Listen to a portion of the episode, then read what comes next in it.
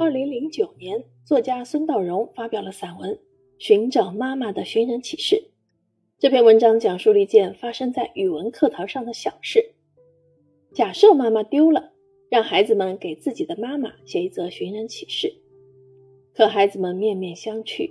他们对妈妈的年龄、外貌特点、衣着打扮都毫不关注。一则简单的寻人启事，竟没有一位同学写得完整准确。作者说，希望孩子们能通过这篇文章认识到，不要心安理得的单向享受父母无私的关爱，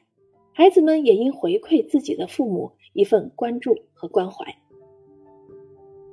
寻找妈妈的寻人启事》一书精选了作者孙道荣的七十七篇优秀散文作品，